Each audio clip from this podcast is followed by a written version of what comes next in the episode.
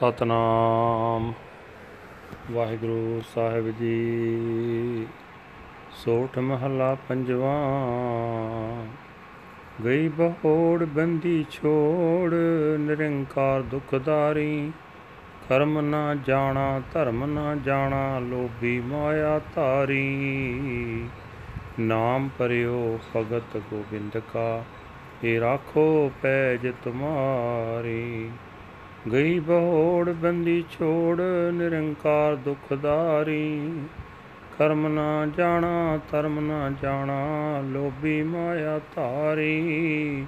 ਨਾਮ ਪਰਿਓ ਭਗਤ ਗੋਬਿੰਦ ਕਾ, ਇਹ ਰਾਖੋ ਪੈਜ ਤੁਮਾਰੀ। ਹਰ ਜਿਉ ਨਿਮਾਣਿਆ ਤੂੰ ਮਾਣ ਇਹ ਚੀਜ਼ਿਆਂ ਚੀਜ਼ ਕਰੇ ਮੇਰਾ ਗੋਬਿੰਦ ਤੇਰੀ ਕੁਦਰਤ ਕੋ ਕੁਰਬਾਨ ਰਹਾਓ।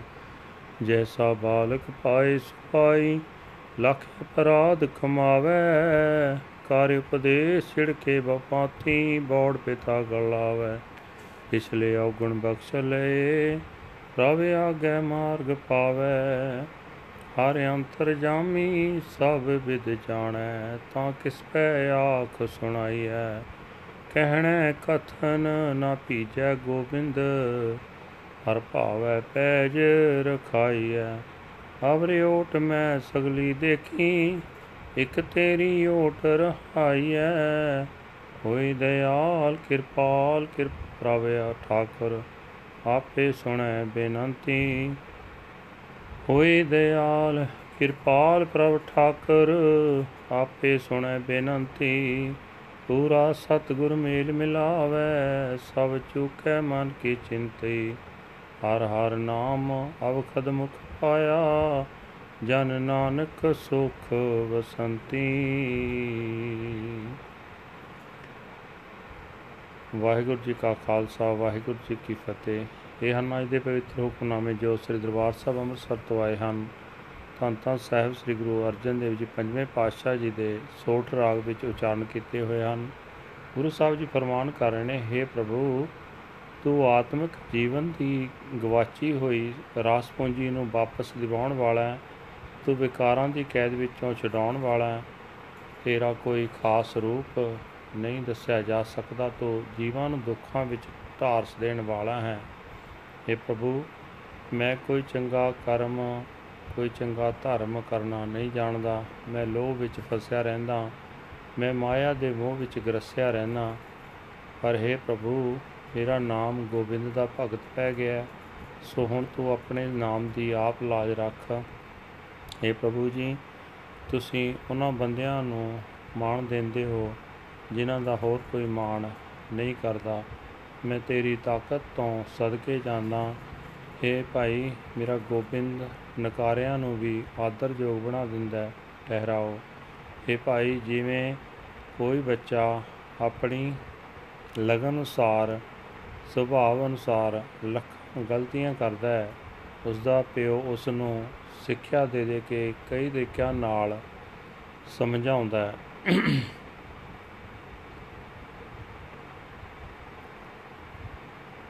ਝਿੜਕਦਾ ਵੀ ਹੈ, ਪਰ ਫਿਰ ਆਪਣੇ ਗਲ ਨਾਲ ਉਸ ਨੂੰ ਲਾ ਲੈਂਦਾ ਹੈ।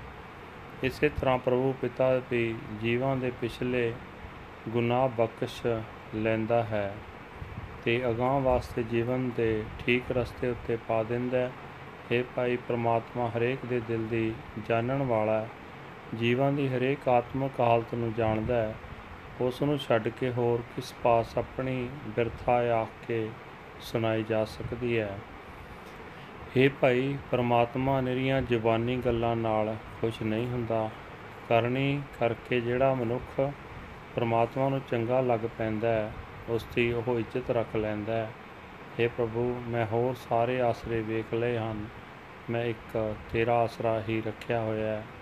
हे ਭਾਈ ਮਾਲਕ, ਪ੍ਰਭੂ ਦਇਆਵਾਨ ਹੋ ਕੇ, ਕਿਰਪਾਲ ਹੋ ਕੇ, ਆਪ ਹੀ ਜਿਸ ਮਨੁੱਖ ਦੀ ਬੇਨਤੀ ਸੁਣ ਲੈਂਦਾ ਹੈ ਉਸ ਨੂੰ ਪੂਰਾ ਗੁਰੂ ਮਿਲ ਦਿੰਦਾ ਹੈ, ਮਿਲਾ ਦਿੰਦਾ ਹੈ।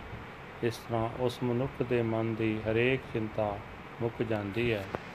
ਇਹ ਦਾਸ ਨਾਨਕ, ਆਖ ਗੁਰੂ, ਜਿਸ ਮਨੁੱਖ ਦੇ ਮੂੰਹ ਵਿੱਚ ਪਰਮਾਤਮਾ ਦਾ ਨਾਮ ਦਵਾਈ ਪਾ ਦਿੰਦਾ ਹੈ, ਉਹ ਮਨੁੱਖ ਆਤਮਿਕ ਆਨੰਦ ਵਿੱਚ ਜੀਵਨ ਬਤੀਤ ਕਰਦਾ ਹੈ। ਵਾਹਿਗੁਰੂ ਜੀ ਕਾ ਖਾਲਸਾ, ਵਾਹਿਗੁਰੂ ਜੀ ਕੀ ਫਤਿਹ। This is today's Hukamnama from Sri Darbar Amritsar uttered by our fifth Guru, Guru Arjan Dev Ji under heading Sought Fifth Well. Guru Sahib Ji say that the restorer of what was taken away, the liberator from captivity, the formless Lord, the destroyer of pain. I do not know about karma and good deeds. I do not know about dharma and righteous living. I am so greedy, chasing after Maya. I go by the name of the God's devotee. Please save me this honor of yours. O dear Lord, you are the owner of the dishonored. You make the unworthy ones worthy.